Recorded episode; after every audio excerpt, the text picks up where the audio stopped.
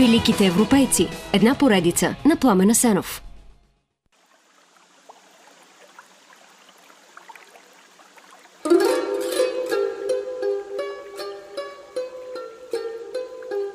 Античният гръцки философ Епикур, когато ви представям днес, е доста различен от античния гръцки философ Епикур, когато си представяте, щом чуете това име. Още от ранно християнската епоха Епикур е популярен като създател на епикурейството, нарицателно за най-грубата житейска философия и практика. Яш пи, прави любов и се наслаждавай. Затова дори когато сериозно се обсъжда гръцката философия, той често е премълчаван, а не бива. Епикур има идеи, които изумяват и днес. Той заслужава да намери истинското си място в мисловната съкровищница на човечеството. Но откъде идва изкривената ни представа за неговата философия? Тя е внушена по-късно на базата на това, че Епикур поставя удоволствието като цел на човека. Всички преди него говорят за неща като добродетел, служене на Бога, самоусъвършенстване.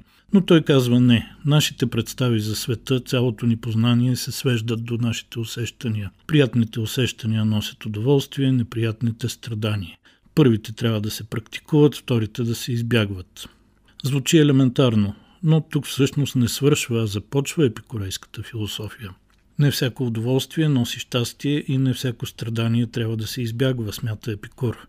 Хората имат насъщни нужди – храна, вода и други подобни. Задоволяването им носи удоволствие, незадоволяването им болка. Така че човек трябва да яде, да пие и да се наслаждава на това, което прави, но с мярка. Ако се тъпчеш само с деликатеси, удоволствието намалява с времето работиш, т.е. страдаш повече, за да си ги позволиш, а когато се случи да загубиш лукса, боли пък още повече. Така че струва ли си?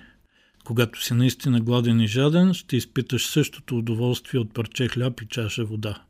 Естествено, казва Епикур, не е нужно да избягваш деликатесите, ако ти паднат, но не е добре да се блъскаш специално за тях – и той самия следва тази философия. Храни се цял живот с хляб, маслини и вода основно, плюс около половин литър разредено вино на ден.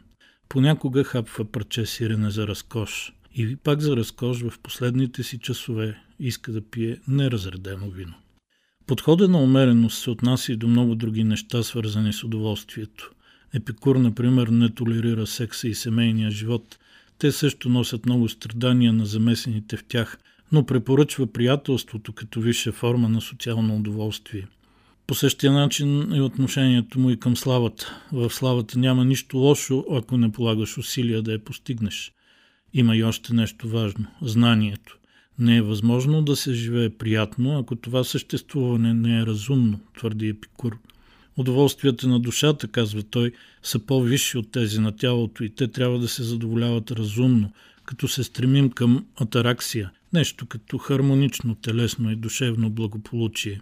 Според древния гръцки философ, основното страдание е свързано с страха. Страха от смъртта е най-чест причинител на тревоги от човек. Но какво е смъртта? Нищо, обяснява философа. Смъртта, когато ние сме, нея я няма. Когато тя е, ние не сме. Друг страх е този от наказанието на боговете или от съдбата. Представата, че боговете ще ни накажат е фалшива, твърди Епикур. Да, боговете съществуват, но те са съвършени и живеят между световете, без да се интересуват от нас изобщо. А съдбата е просто нещо като неслучайна природна случайност. Не знам как да го обясна по-ясно.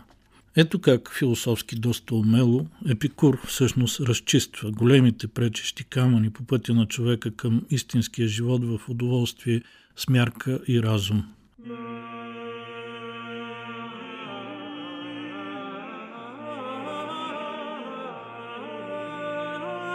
Родителите на Епикур са атиняни, колонисти на остров Самос и той се ражда там през 341 година преди новата ера.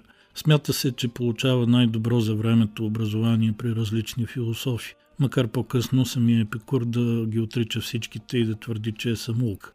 На 31 той прави школа в Митилин, но идеите му са намерени за скандални от властите и е изгонен – през 306 се мести в Атина, купува голям имот и създава школата, известна като градината.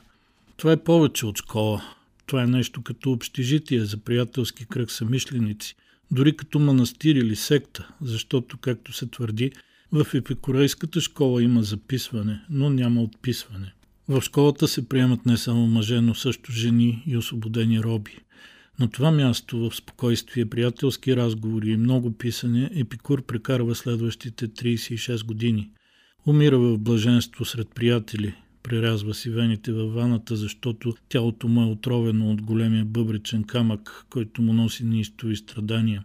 Оставя над 300 съчинения, от които днес имаме само три писма и фрагменти от философски есета. Освен епистемологията и моралната философия на Епикур, за които стана дума, изключително интересна е и неговата физика. Той започва да следва атомизма на Демокрит, но скоро се отклонява. Епикур приема атомите за най-малките неделими частици, градивни единици на всичко. Според него, те се движат в празното пространство. И това е първата силна връзка с идеите на днешната квантова физика. Нещо повече.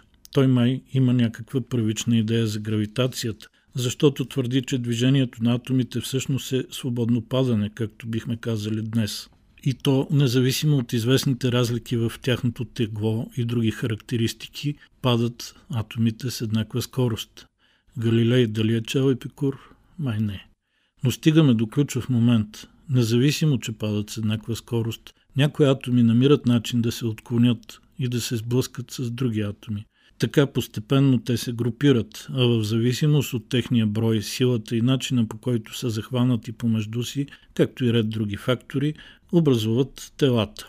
Всички тела, включително тези, които изглеждат нематериални, като душата, например.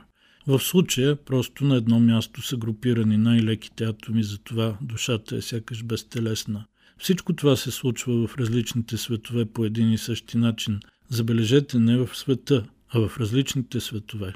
Да, иначе Вселената като цяло е безкрайна и вечна, според Епикур, но отделните светове в нея, които са безброй, не са. Те са плод на атомите, които се групират, разпадат и отново групират. Честно казано, не знам друг античен философ, освен великия, но не особено познат и признат Епикур, да е стигнал толкова близо до днешната водеща идея за мултивселената.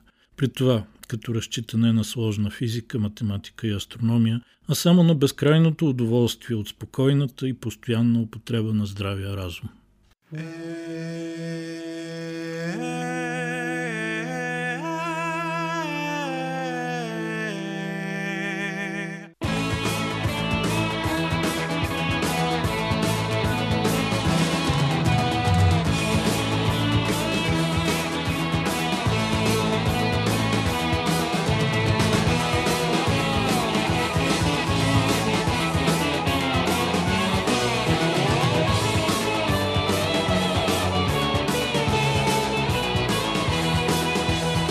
Великите европейци. Една поредица на Пламена Сенов.